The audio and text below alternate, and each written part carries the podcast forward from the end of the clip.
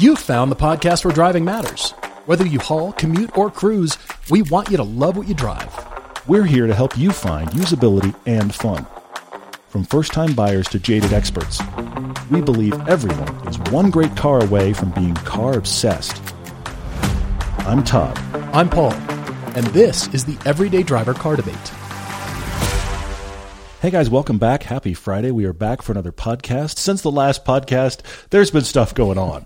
There's a lot going on, especially edit. I am editing the East Coast piece, and I keep sending you and Chance little snippets. It's funny. We're having a lot of fun with that piece. And I'm also kind of reliving the trip and realizing it was fun at the time, but something about reliving it, I'm like, that really was fun, which is cool. Yeah. I can't wait to share it. Yeah, I'm really glad to share that. And Todd has been buried under digital footage. Oh, so yes. His Chance. Big time. And these guys have been editing for TV. That is July 2 for Season 11 on the Motor Trend Cable Channel at 7:30 Eastern. Coming to you soon. And we'll be soon to the other platforms, YouTube included, very soon after that airs and debuts. But we've got Formula One cars. We've got the East Coast trip. We've got so many good episodes, comparison episodes. It's really cool. It's really interesting. I want to encourage everybody to make sure you type in your VIN. If you own a particular Ford, if you might have been following along with the recalls. We don't cover recalls because there's so many for every car manufacturer so often. But it just seems like there's been a little uptick here, and so far Ford is leading the way for 2022 in amount of recalls. The recent NHTSA bulletin covers escapes and C-Maxes and Transit Connects. And I like Connexes. Transit Connects is right. That should fusions. Be the plural of that for sure. Brain almost fused together there. It's all good. And Edge. Don't forget the 2015 to 2018 Edge. So what you can do is go to the Ford recall website, type in your VIN, and find out if it does have a recall, because a damaged or missing shift cable bushing may prevent the vehicle from shifting into the intended gear, and it might roll away when you're in park, which is crazy. Not what park means. Park is not supposed to mean vehicles currently moving. That's true. I should note, you kind of mentioned it already, this is not unique to any manufacturer. Really isn't. Pick your manufacturer. They've gotten a recall for something. Some of them are scary. Some of them are really, you did a whole recall for that. But there are recalls for any car you can imagine. The Firestone tire debacle from the 90s? What strikes me is funny, though, anytime, and there's more to discuss here, but what strikes me is really funny anytime a recall happens, especially one at scale, is there's always a segment of us car people who write that brand off. But I keep thinking, don't we have really short memories? Yeah. Because you don't have to go back very far until the brand that you love also had a recall. Yes. This happens across the board, and this is terrible. Watch the movie Fight Club, where they talk about when recalls finally become high enough that it has to matter. Now, the one in Fight Club is really gruesome, but they talk about it in Fight Club, and you start to go, I guess I need to be cynical. Recalls are everybody. But yeah, so that's going on. But meanwhile, while they're doing that, that wasn't the only recall. There's been a large recall on the Mach-E. 49,000 Mustang Mach-E electric vehicles were recalled because a part could overheat, really, and result in a loss of propulsion power. The automaker will update vehicle software to address the issue. That's great. But then Ford recalled 53,103 four-door new Broncos 21 and 22 vehicles because the passenger side rear door may be open from inside the vehicle when the child safety lock is on the on position. So it wasn't connected to anything. It was just a switch. It's just a switch. But see, that's one of those things where I'm like, okay, I see why you did the recall, but also there's nothing wrong with the vehicle's ability to drive. The Mach-E one is very interesting because that speaks to something else. Something overheated on a battery-powered vehicle? There's two categories. Huh. Okay, I'm going to put two categories on electric vehicle makers. Okay. Those that have done a recall and those that haven't yet. There will be no one that does not do a big recall on their electric vehicle. This is the new tech. Everybody freaked out when the Bolt had a recall. Now it's the Mach-E's turn. Tesla has had them as well. These batteries, the amount of heat they create, the fact that they are utterly resistant to things like water when they do combust. They don't care. Water is irrelevant to them. Exactly. So being submerged is irrelevant. There are actually fire departments in the U.S. who their official procedure for an electric car is to dunk it in water and leave it. You're an electric vehicle maker. You've had a recall, or you just haven't yet. I don't believe anyone will go unscathed. It's now Ford's turn. Todd and I had a friend who used to work for the FBI.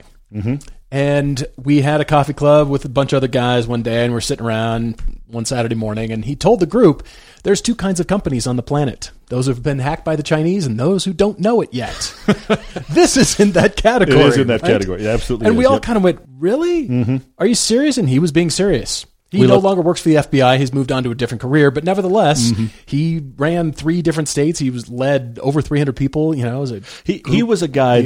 Funny though. Keep in mind that the FBI is stateside; they're domestic, right? Okay, right. But what I find funny about it is he was high enough in the FBI that he was on international stuff, and it was like, okay, so you apparently know where all the bodies are buried, exactly. And that was his commentary. We all looked at our phones, really suspect about that time. We were looking at our phones like.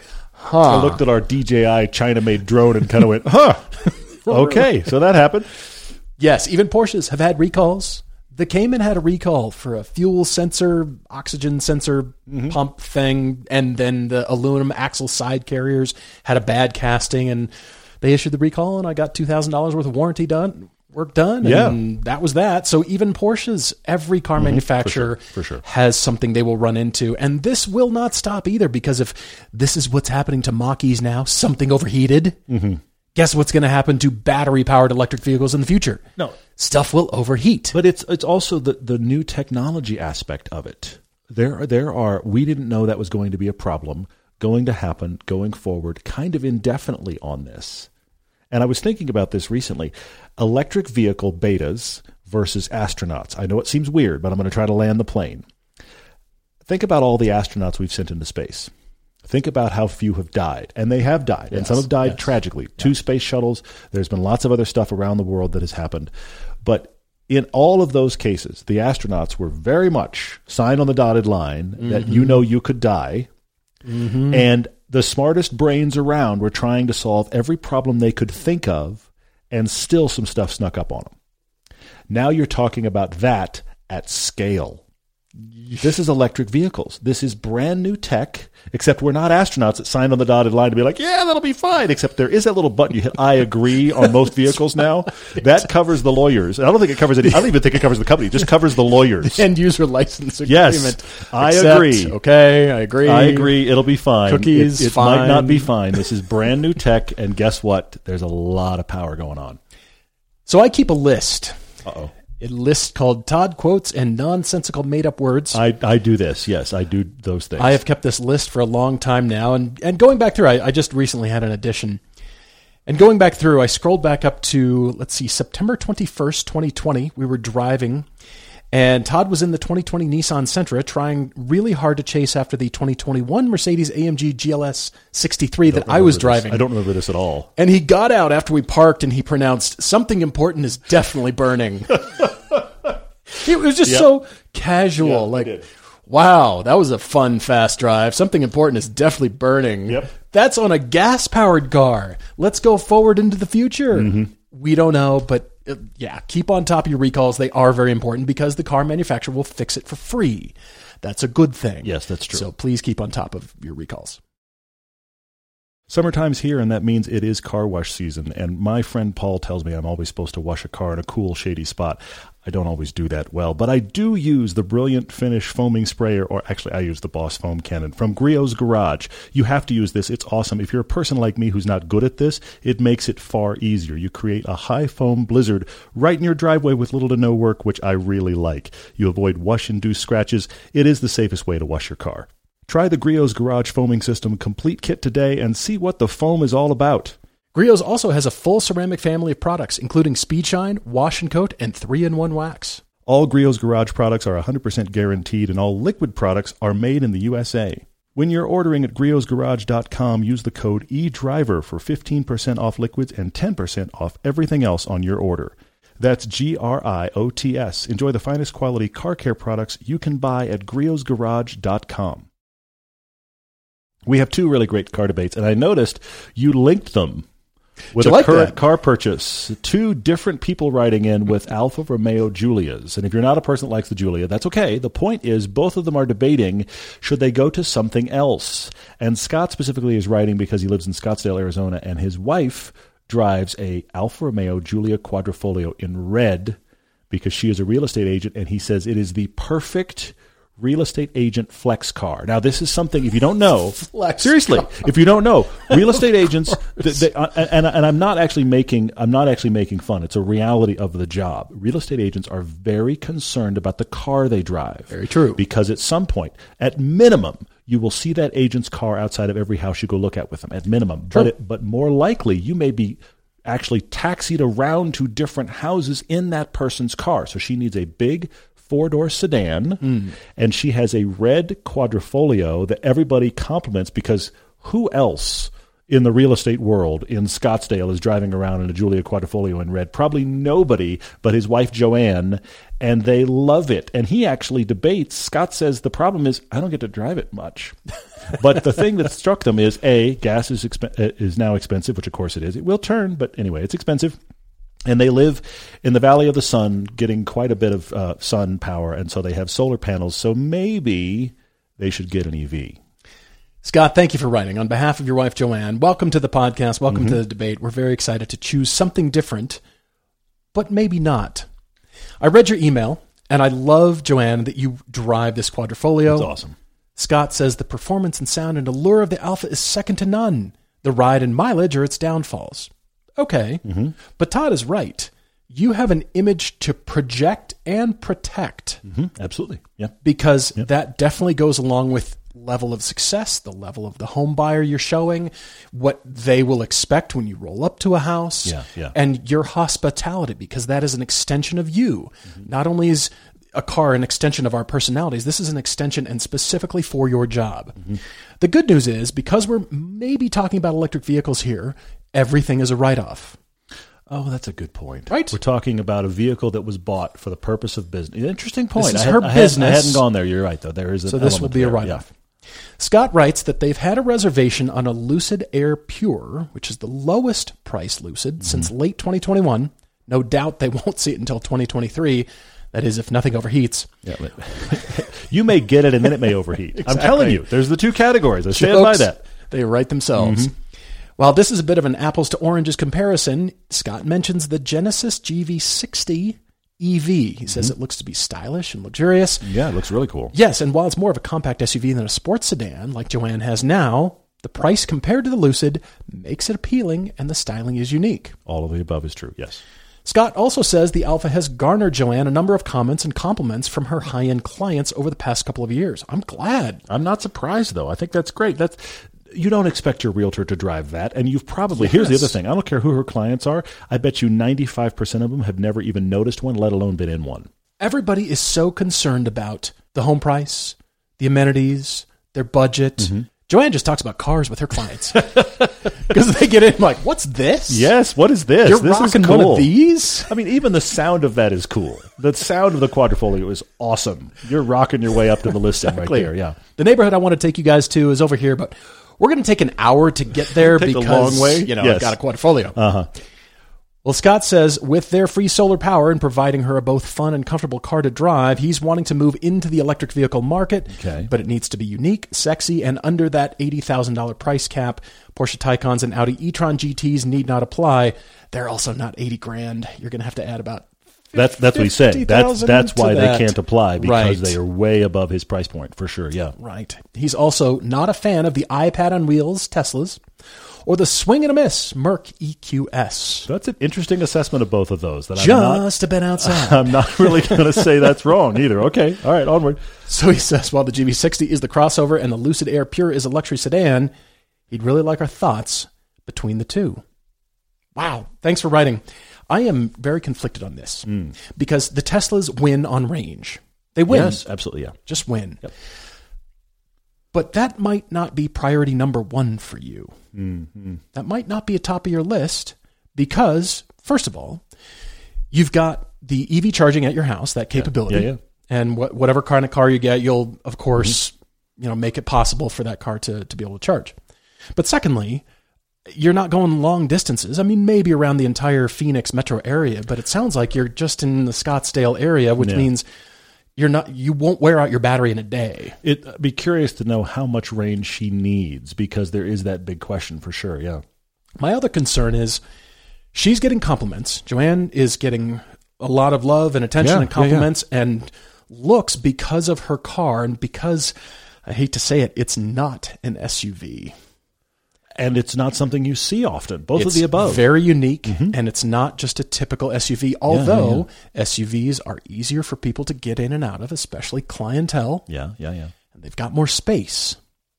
I like that you're doing this. Mm-hmm, mm-hmm. So I'm very conflicted to recommend an electric SUV, but that's all that all the car manufacturers seem to be making these days. Right. Because A, SUVs are what people are buying, but B, that's the chassis that can pack the most batteries into it, mm-hmm. with the exception of Tesla. Yeah. They came out with a Model S years ago, and it got great range then. Yeah, you're right. And it was a sedan and had plenty of space, and why aren't more car companies doing cars like the Model S? Mm. I don't have an answer. And that's still Tesla's best vehicle. The Model S is their best thing by far. If I were to own a Tesla, it would be that way before Model X. Oh, absolutely. Yeah. No, thanks. Yeah, yeah. So I want to recommend an SUV, but I don't. But SUVs, and especially the large electric SUVs, they've got a lot of space, and they'll probably have pretty good range. But like I said, range might not be the thing. So I started looking around, and I came through a list of different manufacturers, and I started with the Polestar 2. Oh, that's interesting. Yeah. It is also very iPad-ish. If you haven't seen the instrument panel, it's iPad-like. It is, yes. Sort of a blend between the stark Tesla interiors and the current great Volvo interiors. Something to consider. It doesn't look like a car. It doesn't look like an SUV. It looks unique enough, and that's the car that I think could be the replacement. Should you go electric vehicle, full electric, that could be the nice counterpoint to what the Alfa does now. Somebody's never seen or is familiar with the Alfa brand or the fact that it's back in North America. Mm-hmm. Oh, what's this? What are you driving? That reaction will also happen with the Polestar 2. Yeah, that's true. What is this? Nobody's going to know. Yeah. I don't know what Polestar is, and this is the second one. Okay, tell me more about it. Sure, houses. Let's go see some houses. I missed the first one. Where was the first one? Yeah, that's right, very funny. You can't afford the first one, and it was low production. So that might be a car to consider because it's not a Tesla and it won't have the greatest range ever, but it is unique. Mm-hmm. And like I said, it's a blend. It's not full iPad, but it's sort of iPad-ish. Mm-hmm. But it's so interesting, and it keeps on that same level of intrigue that Joanne enjoys now. I hadn't thought about that. That's very good. Something to consider. I thought, well, let's go to BMW, and the new BMW i7 starts at $120,000, and it's really ugly. Mm-hmm. I mean, the ugly continues. I don't know why. I don't get it. Step away from the cars and just look at them objectively and say, is that pretty? The answer will most likely be no. Hopefully that would change the decision in styling, but apparently it hasn't yet. So there's nothing from BMW that I want you to have. Even the i4, I cannot. You're coming from a beautiful Alfa. Mm-hmm. I cannot say, go get that i4. No. So I kept going to Audi, and I've decided your future electric car is the A6 e-tron. Okay. The A6 e-tron doesn't exist yet. Nobody can buy it. Nobody's driven it. It's just renderings. Maybe it's a mock-up. It's gorgeous. It is the car. It's sort of the next thing. Really high-end, gorgeous. You can't buy it. Yeah. The 2022 and newer e-tron SUVs are now available, and the styling is actually better than the prior e-tron. I'm not talking about the e-tron GT, which is the car I really want you to have, but I understand price is an object. And also, honestly, the e-tron GT would be difficult to put clients in the back seats. Yes, it would. It's not good. It's really small. Let me take you some. I'll meet you there is the e-tron GT. Let's just meet there. Which defeats the entire point. That does defeat the point, a great car. Moved on to Cadillac. The Lyriq is about to be introduced and launched onto the world, and it does have that Ultium scalable battery architecture, and it looks big. But it's an SUV. Is it going to be, even though it could be great, I have high hopes for it. It's still an SUV, and is it going to have the same cachet as your current Alfa? Even if you go to that Lotus Elettra that was introduced, it's still an SUV, even though it's a Lotus. Yeah, no, you're absolutely right. Battery powered, but it's still an SUV. So the car I've come to you is an intermediate step. Oh, okay. Because electric cars at this point are expensive, and the ones you really want, like that A6 e-tron, aren't available. Mm-hmm. Even your Lucid isn't available yet. Yeah. They're kind of out there, and maybe it's soon. Let's hope it's soon. And maybe you take delivery of the Lucid and love it, and we're good. But I'm wondering about an intermediate step, and that is the Volvo S60 Recharge with a lot of horsepower. You can plug it in. Yeah. Great interior. It still has the cachet. The interior will give you the most comments from people. Absolutely, yeah. And it's the place you want to be, but that's kind of the entire point of your job. It's total stealth otherwise. It is. People would really like being in it for sure. And it's got a surprising amount of space in the back seat too. Great space back there. The interior amenities are fantastic. It's comfortable, wonderful place to be. A lot of horsepower. It's very subtle on the outside, but people will still ask, oh, what is this? Polestar led me to the Volvo S60. Sure, I see that, yeah. Volvo has also increased the range up to 41 miles on pure electric. It's my understanding at this point. So your range is a little bit more increased. Say you start in the morning, you know, and you've got clients, you've got it plugged into the house, you get 41 miles of range, which is great. Mm-hmm. But then it's a hybrid.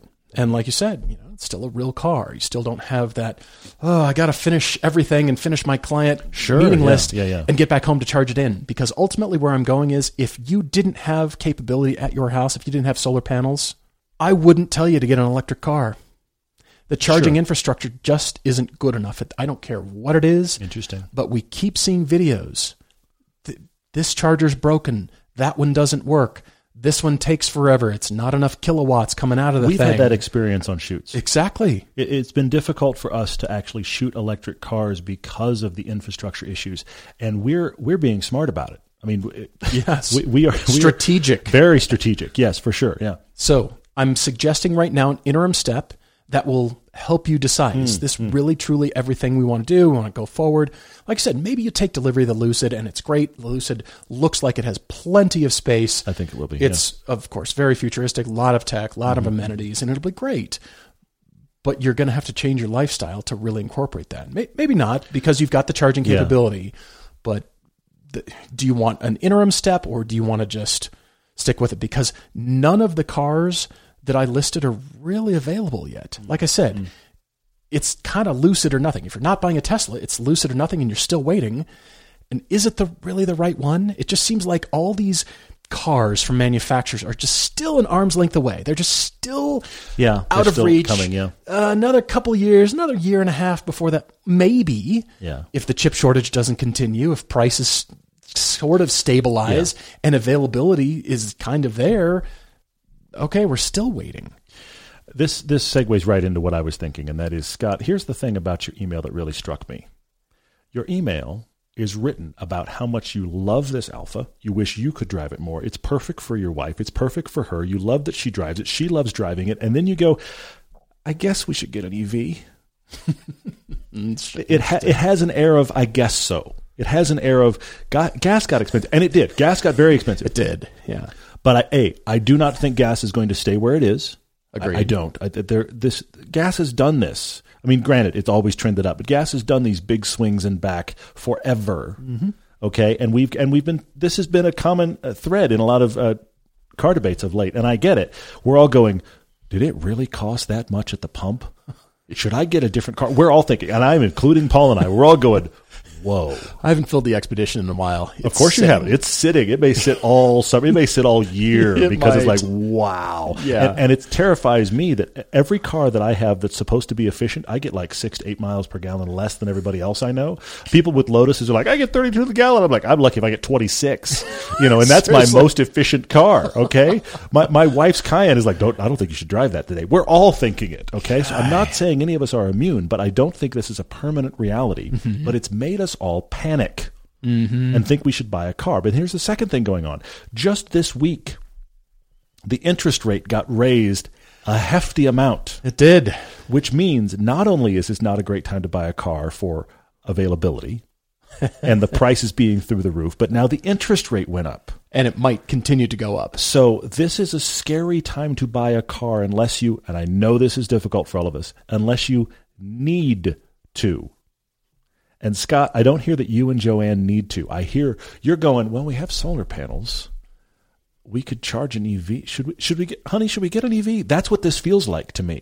It's almost like a note of resignation in Scott's writing. Like, I guess we should get an EV. Okay. And I like that you put that deposit down on the Lucid, but here's my question for you back about the Lucid versus the GV60. Are you telling me, Scott, that honestly, you think you're going to be able to get a GV60 before the Lucid gets delivered? I don't think so. I agree to that. Those are just now being driven by journalists. Yes. I am yet to see. Which means you're a year away from that. Yeah, exactly. I have yet to see a single one in the wild, and Park City's getting everything early. Yeah. I've yet to see any. They're almost handing out Rivians at the door of Park City. I was going to say, there's used Rivians over on the corner in Kibble Junction. We're not kidding. It's crazy. So I actually, since the GV60 just got announced, I'm not certain you could get one before your Lucid would be available. Mm. So I don't think there's I can rush out and solve this right now, which takes the whole question and extends it out enough that in a year, the whole conversation might be different. But I want to speak to this minute, okay? And I am going to circle back to something that Paul looked at and walked away from. And I understand why. Yeah. And that is the BMW i4. It is the BMW M4 styling complete with beaver teeth in electric form.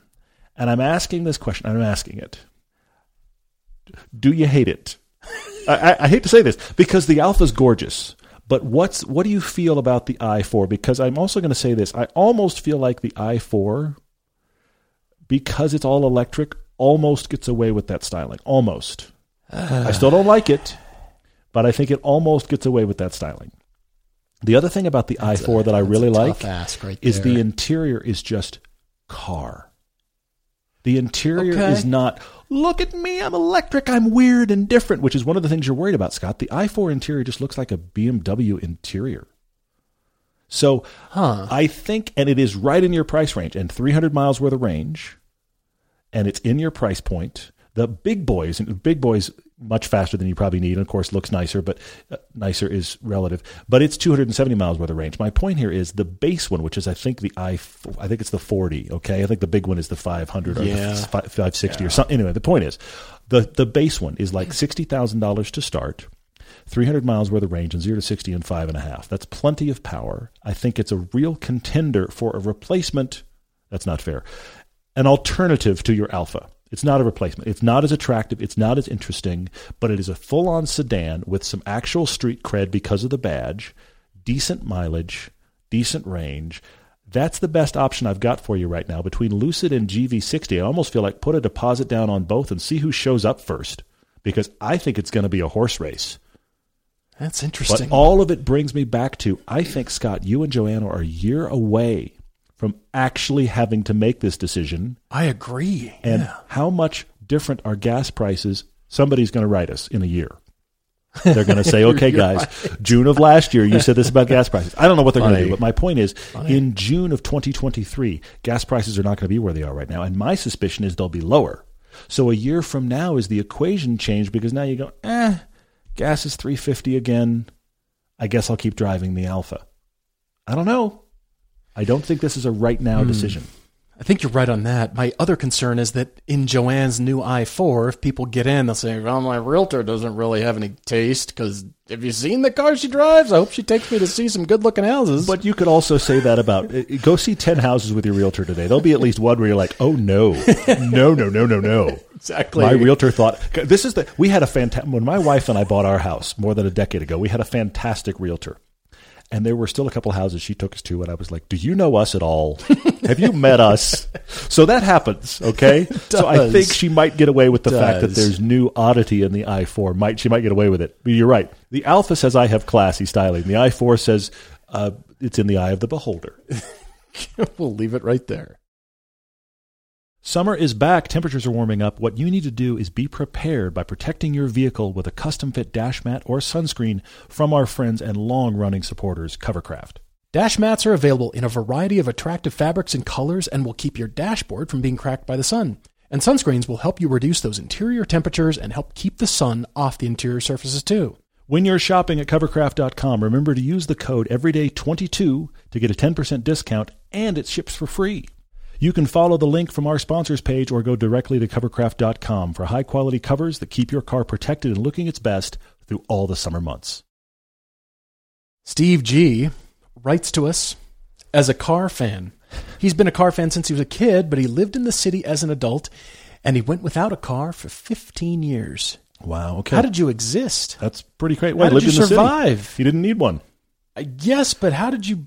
how he survived it was all pent-up car desire, because his story goes on. He just moved to the suburbs during the pandemic, and he researched and found an Alfa Romeo Giulia, and you think, okay, cool. He got it used with only 87 miles on it, which is interesting, but he had a childhood obsession with BMWs. So I want to stop right here and just put a stake in the ground and reference. Okay. Steve, car guy, no cars for 15 years. I can't do the math. I don't have a chart in front of me to know how many cars most people have over a 15-year period. Steve's catching up because he didn't have a car for 15 years, and now he has 4. He personally has 4. The Giulia just started the obsession. Then he was talking to his local mechanic about maybe getting a Z3, which reignited his BMW. He didn't get a Z3, but instead he bought a $1,000 E38 740iL. That led to a Porsche 944 project car, and then he decided he couldn't resist. He bought himself an E36 328iS for autocross. 4 cars for just Steve. This does not count the fact that his very, I'm sure, tolerant wife has a 2019 Impreza. So that's car number 5. They went from no cars to 5 cars kind of overnight. Well, Steve asks us, should he cash out on the Giulia? He loves driving all of his cars, but it stresses him out knowing he could get $30,000 for the Giulia and save a ton on insurance to start saving for an eventual, you guessed it, electric car. He says electric Cayman, but yes, electric car in general. Yeah, I don't know about electric Caymans. We'll see. It's going to happen. You know it's going to happen. We'll see. As you said, his wife has the Impreza, which they take on road trips. He feels confident doing almost all the work on his older cars, but would he be totally crazy to put winter tires on the 36-year-old Porsche 944 and daily it to work 15 miles round trip? He doesn't really want to expose his rust-free southern BMWs to salt. Or should he just get something cheap as a winter beater? That would be car number 6. Number 5 for Steve, number 6 for the family. No cars in 15 years. We have to catch up. I got to catch up. But he ends his email saying that he really loves his Giulia, and he doesn't need the money right now, and he wonders if he's being financially stupid.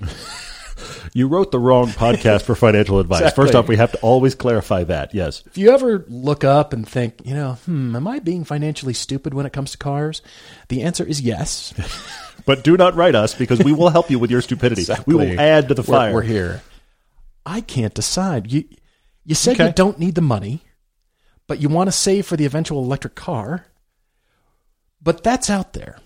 The electric Cayman will come, you're right, at some point. Mm-hmm, mm-hmm. It hasn't really been announced, even though they have that prototype and have been doing stuff with it. That's the obvious chassis for them to do that with. Announcement. True, There's no anything out there. And like I said, with the prior email for Scott and Joanne, all the really cool electric cars that we really want aren't here. True. They don't exist. Yep. Everybody brings up the Tesla Roadster like they talk about the GR Corolla. Yeah, but the Tesla Roadster has spec. Does it exist? Nope. Yeah, but the Cybertruck stat. Look at the stat. You can buy a camper for the Cybertruck. Mm-hmm. Yeah. You can buy the ATV to put in the back and have your camper. All the cool Lucids, all the cool Lotuses. The Ferrari Purosang. Yes, that's what the world needed. Doesn't exist. Yeah. Can't buy it. Yeah. So, I mean, eventually on all these, but not right now. This is the other side of the hype train. We're all excited about cars that are 2 years out. And I mean, all of us. This is the cow catcher on the front of the hype train. We're all wanting to buy a car. Scoop, you're right off the track. That is at least 2 years out right now. Guy, I want you to enjoy your cars. Mm. Steve, I love that you're playing catch up. I agree. I still don't know how you existed as a human being without going without a car for 15 years. How did you live? How did you eat without thinking about a car? You probably did. Well, you realize that means that pretty much 15 years. Hang on. That's a while. You and I have been doing this show 15 years as of July. That means that for almost the entire time we've done this show, Steve has been a car guy without a car. Think about that. Oof. I have many thoughts here, Steve. First off, if you're wondering about financial sense... There's no financial sense. We'll just close down the conversation here. But what I think is funny is two things at once here. You're asking a financial sense question, followed on by saying the car you're going to sell is the only modern car. But it's also the car he really loves. He says, I really love my Giulia. But the only car you're thinking about selling, you're talking about financial sense now, is the one that is modern and will run and can do everything. That's the one on the chopping block? You have a 7 Series you bought for $1,000. Total car enthusiast thinking right there. It is. It absolutely. We are with you, man. Totally. Steve, I get it. But let's back up and try to be objective, which is hard. You have a $1,000 7 Series. What's that car for? You have a 944 you refuse to drive, except maybe now you might put winter tires on it, but that scares you too, and you will not drive the 7 Series in the winter at all. So both of those cars are cars that essentially you can't use. The 944 scares you for reliability, which is why you're asking, should I really try to drive this in the winter? And the answer is probably no. You probably already know that. That's why you're asking, because you're already going, I shouldn't do that. So the 944 doesn't work as a daily. The 7 Series doesn't work as a daily. You have both of them around, and you're going to sell your daily. And then I'm not even going to count the E36 because you've actually said that's an autocross car. So I'll leave that car out of the discussion because I get that that has a purpose. But the 7 Series and the 944 can't be dailied. You have a daily you love. You're going to get rid of the daily. That's where the financial sense loses me, Steve, is you need a daily. Now, is it the Giulia? Is the fact that the Giulia is actually worth a little bit of money, is that scaring you so much that you need to get out of it for your own sanity? And I do understand that. Then I say sell the Giulia and get yourself a $15,000 or $20,000 car that you don't mind being in the snow. Get yourself an old WRX. Get yourself a Saab 92X. You like project cars. Get a Saab 92X for $15,000 and make it that'll be the nicest Saab 92X ever. Oh, and then keep it the nicest Saab 92X ever, because those are Legos. They've got parts. There's a fun daily that can be a winter car. But what you need is something recent-ish. I'm going to say 10 years, maybe 15, but something recent that's reliable. Mm. And as much as there are jokes about an Alfa Giulia not being a reliable car on your lineup, it's the Toyota, my friend. It's the one that just runs. The Giulia is just like, let's take the Giulia. It'll always run compared to the rest of the stuff in your garage. You need a daily. You need a daily you enjoy. You have a daily you enjoy, and you want to sell it. That's where I'm confused. I'm really trying to decide here. Well, while you're deciding, I also have this question, Steve. Do you need an electric car? Because you said you moved to the suburbs. No, but he's all backed up with a 15-year thing. Yeah, he is. He's all pent up. And he is, yeah. But my question is, Steve, there's nothing wrong with you getting an electric car. You maybe could get an electric daily. We could possibly go there, too. But the thing you haven't told us and the thing you have to dig into is, where are you? How many miles do you need to do regularly? Do you have the charging infrastructure in your house? Can you get it? Where are other chargers around? You got to look all this stuff up, because buying the electric car does take some forethought at this point. And you're already thinking, well, I need to get an electric. Is your life set up for an electric? Will it be in 5 years? I don't even know. That's a whole separate question. I'm still stuck on the fact you want to sell the reliable modern daily. To me, the principle, I think it's Occam's razor, with the most obvious. The most obvious is the answer. Yes, is the truth. Yeah, basically. Is the one to go after. Okay. You know, when you think of hoof beats, think horses, not zebras. Nobody thinks zebras, right? You're thinking horses. Yeah. There will be the eventual electric car, but you said eventual. Mm-hmm. The electric Cayman has not been even announced as a potential thing to buy from a dealership. Yeah, you're right. It's so far out there.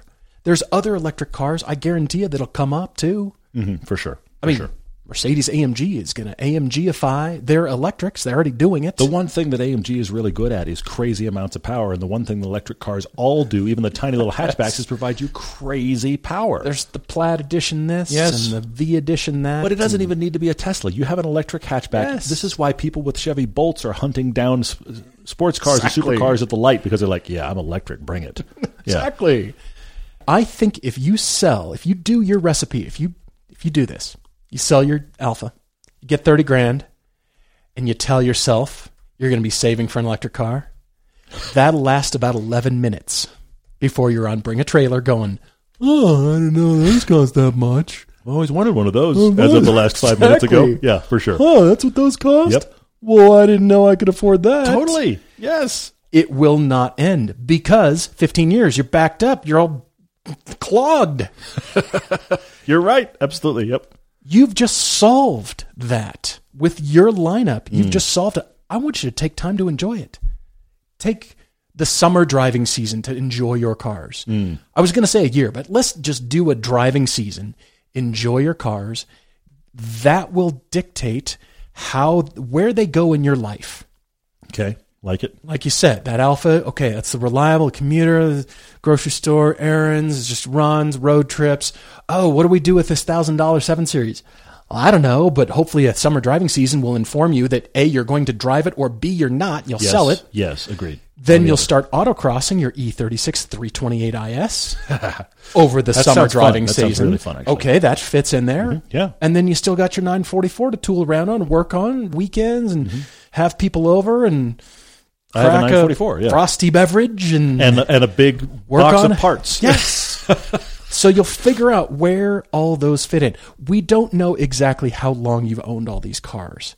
Apparently 5 minutes since it's been 15 years. It feels like about 2 minutes long. Yes. And that you haven't gotten the enjoyment out of them yet. And I know there's this temptation to just, let's cycle through. 15 years I've gone without a car. I just have to experience it. I've had that car for about 5 minutes and I'm ready for the next and onwards. I know, I get it. It's like the 15 minutes of fame for his garage. Oops, 16 minutes. That's you gotta go. You're out. Bring a trailer. Hello, could you please get rid of this for me? I want you to enjoy your cars. Well, you still have the Impreza. Yes. That's the road to- That's the all-purpose one. That's the all-purpose really reliable one is the Impreza. That's car 5. But his daily is going.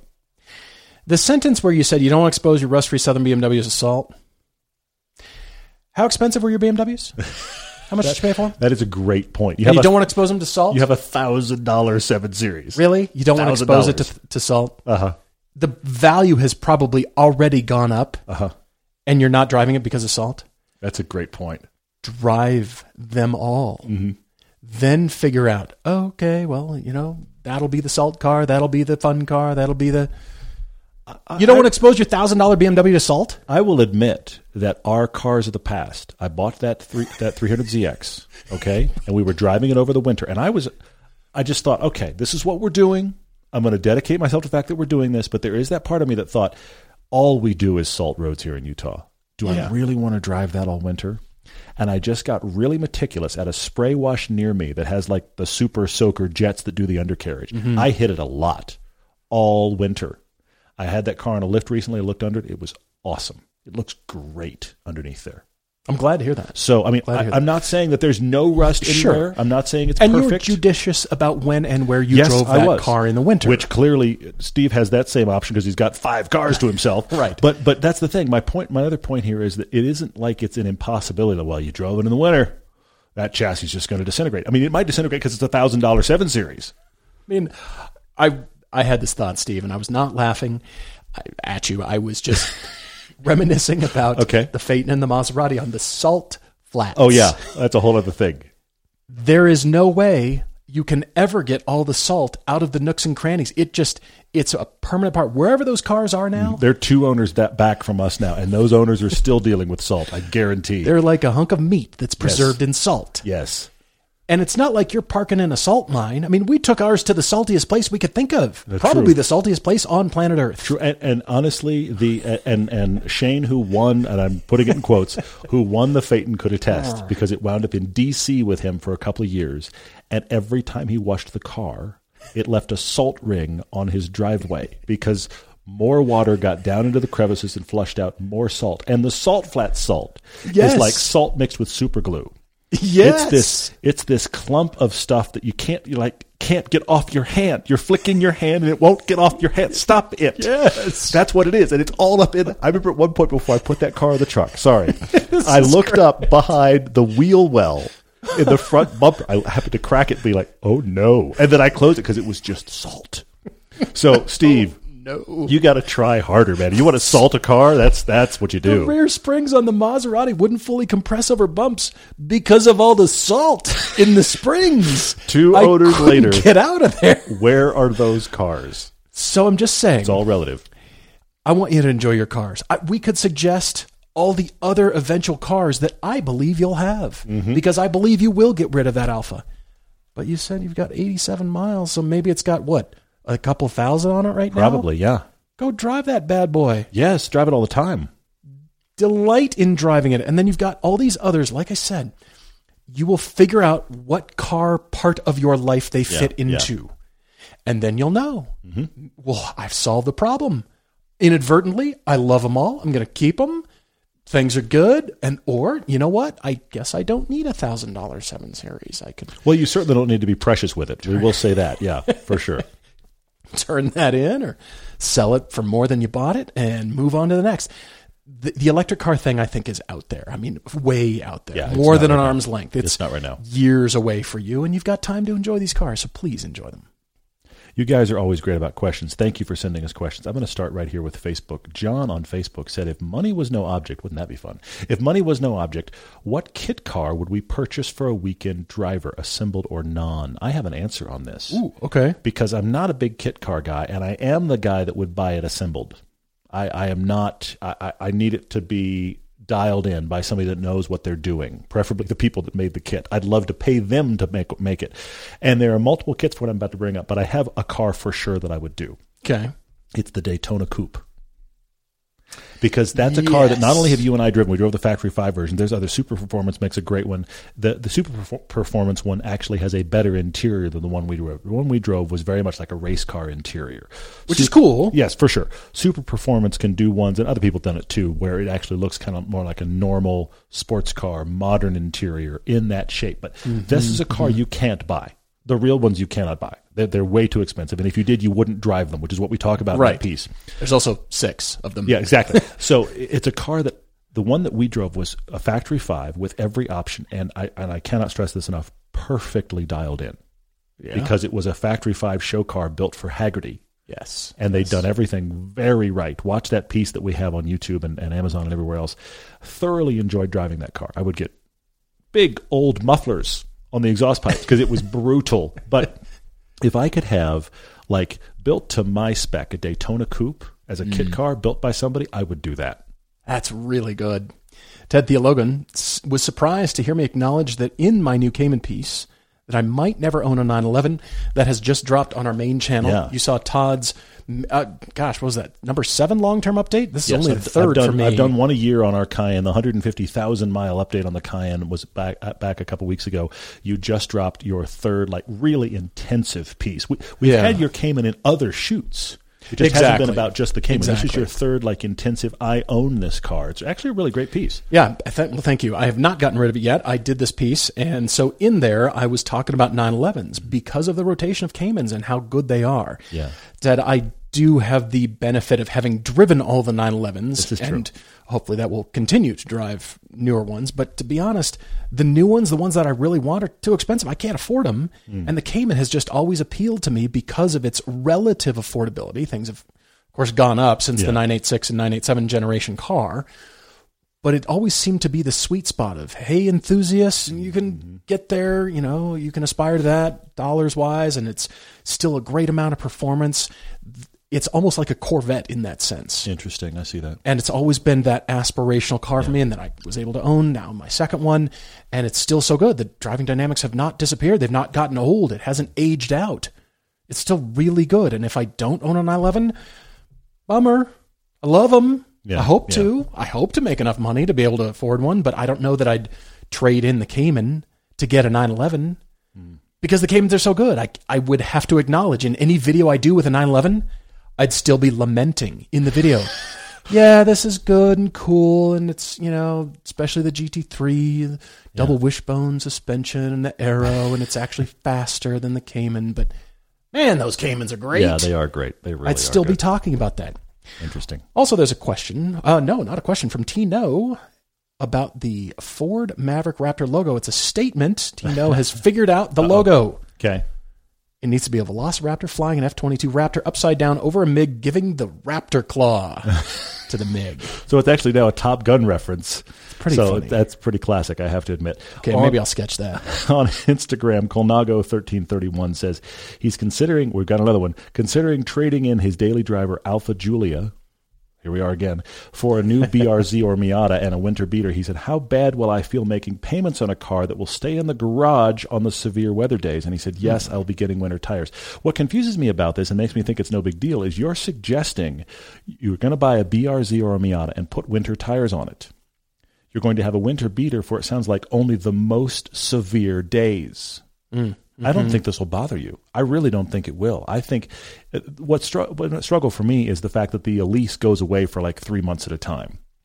And that's a bummer. That's genuinely a bummer. I keep walking by it going, oh, man, I want to drive that. Okay? Yeah. But you're talking about, I mean, you're going to have a terrible day for a couple of days, and then it's going to be okay. If you have winter tires on, you keep driving your BRZ or Miata. You missed, what, one day this week? Or a couple days this week, I don't think it would bother you. I think if that's something you want to do and that winter beater is just for the most severe weather, I think you'd love it.